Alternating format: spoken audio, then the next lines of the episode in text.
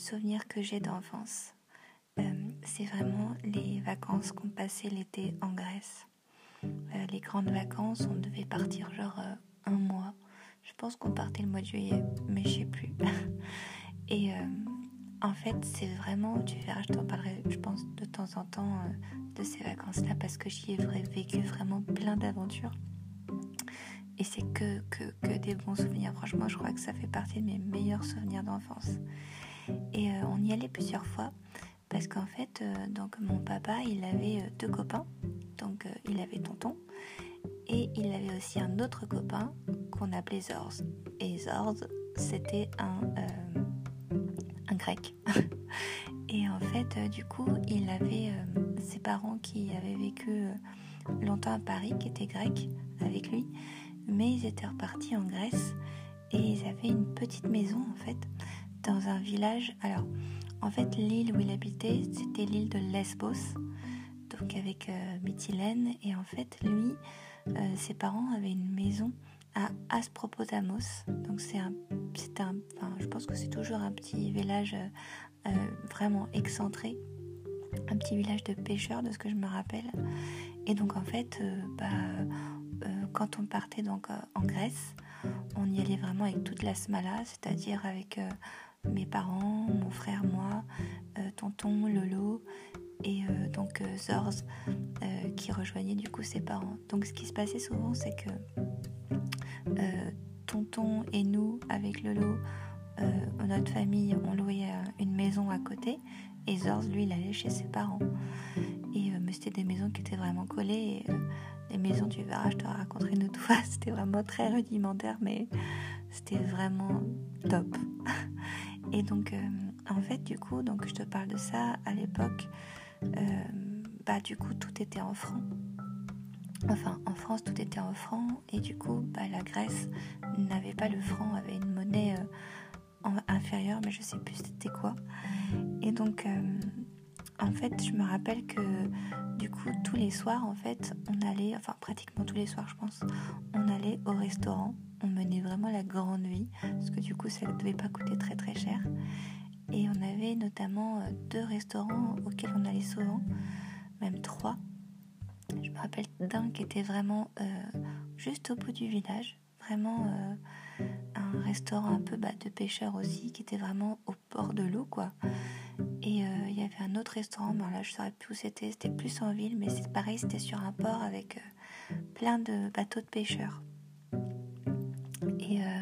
Et euh, c'est vrai que j'ai des souvenirs quand même de ce village où vraiment, ouais, je pense que c'était un village de pêcheurs parce que du coup, je me rappelle qu'il y avait vraiment souvent des, pêcheurs qui le soir venaient taper les poules ou les pieuvres, je sais pas, enfin les deux se ressemblent pour moi qui venait taper ses poulpes ou ses pieuvres contre les rochers qui étaient en bord de mer. Il les tapait, il les tapait, il les frottait, il les frottait. Et en fait, du coup, ça faisait vraiment euh, mousser les, les, les, poulpes et les pieuvres. Et il faisait ça pendant longtemps. Il les tapait, il les tapait, il, les frottait. Ça faisait plein, plein de mousse. Et nous, on regardait ça avec Lolo et Manou. On était genre euh, captivés par ce qui se passait. En fait, j'ai appris plus tard qu'en fait, ils font ça tout simplement pour attendrir la viande parce que sinon c'est vraiment très très caoutchouteux. Donc euh, plus on les tape, plus on les, fait mousser comme ça, plus ils s'attendrissent. Donc voilà, ce petit village de pêcheurs euh, m'a marqué. D'ailleurs, je, enfin, je sais que quand j'étais petite et que je parlais de, Lesbos, de Aspropotamos, tout ça, je disais que c'était mon île. comme si c'était mon île. Voilà, pour moi j'avais décrété que c'était mon île. Et euh, donc du coup, en fait, comme je te disais, on partait bah, pratiquement tous les soirs au restaurant bah, du coup, euh, mes parents, ils avaient euh, les moyens, étant donné que la monnaie était vraiment beaucoup plus basse. Ils se faisaient vraiment plaisir pendant ces vacances-là. Et donc, je me rappelle notamment d'une fois où en fait on est parti donc au restaurant qui était pas celui qui était au bout du village, mais plus en ville, mais donc du coup entouré de plein de bateaux de pêche. C'était vraiment très très agréable. Je me rappelle cet endroit parce que du coup il y avait vraiment tous les petits bateaux qui étaient allumés, il y avait plein de restaurants tout le long du port, c'était très vivant, il y avait de la musique, euh, il y avait les, enfants qui, pouvaient jouer tout autour des parents qui étaient à table. Et donc on était parti dans ce restaurant là. Et donc, bon, bah, tu sais, hein, les, gosses, ça reste jamais très très longtemps à table.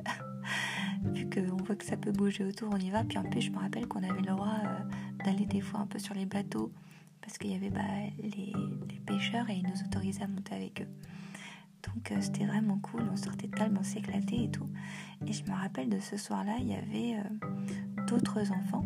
Alors c'est ça que je trouve vraiment génial avec les enfants, c'est que malgré le fait qu'on n'avait pas la même langue, on arrivait toujours à jouer avec eux et même si on ne se comprenait pas, bah, on arrivait à passer des, super moments entre enfants, euh, voilà, même s'il y avait la barrière de la langue.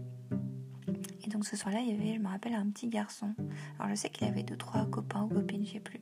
Mais je me rappelle surtout de lui. Parce que du coup, en fait, ce qu'il s'amusait à faire, c'est qu'il prenait euh, les crabes, les crabes qu'il y avait dans un filet, il leur arrachait les pinces, et en fait, après, il les rejetait à l'eau.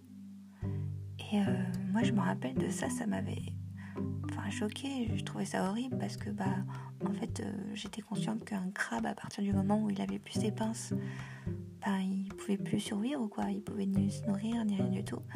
Et je trouvais ça horrible et en fait euh, ce petit garçon il n'arrêtait pas de me mettre la pression pour que je le fasse et tout. Et euh, alors je crois pas qu'il y avait Lolo et Manu qui m'ont incité à le faire, mais en tout cas je me rappelle que ceux qui étaient autour ils m'incitaient à le faire et en fait j'avais pas envie mais je l'ai fait en fait. J'ai pris un crabe, j'ai arraché ses pinces et je l'ai jeté à l'eau. Et je me suis sentie mais, mais vraiment mal en fait. vraiment, je savais que j'avais fait quelque chose d'horrible. Et du coup, bah, je suis partie en pleurant.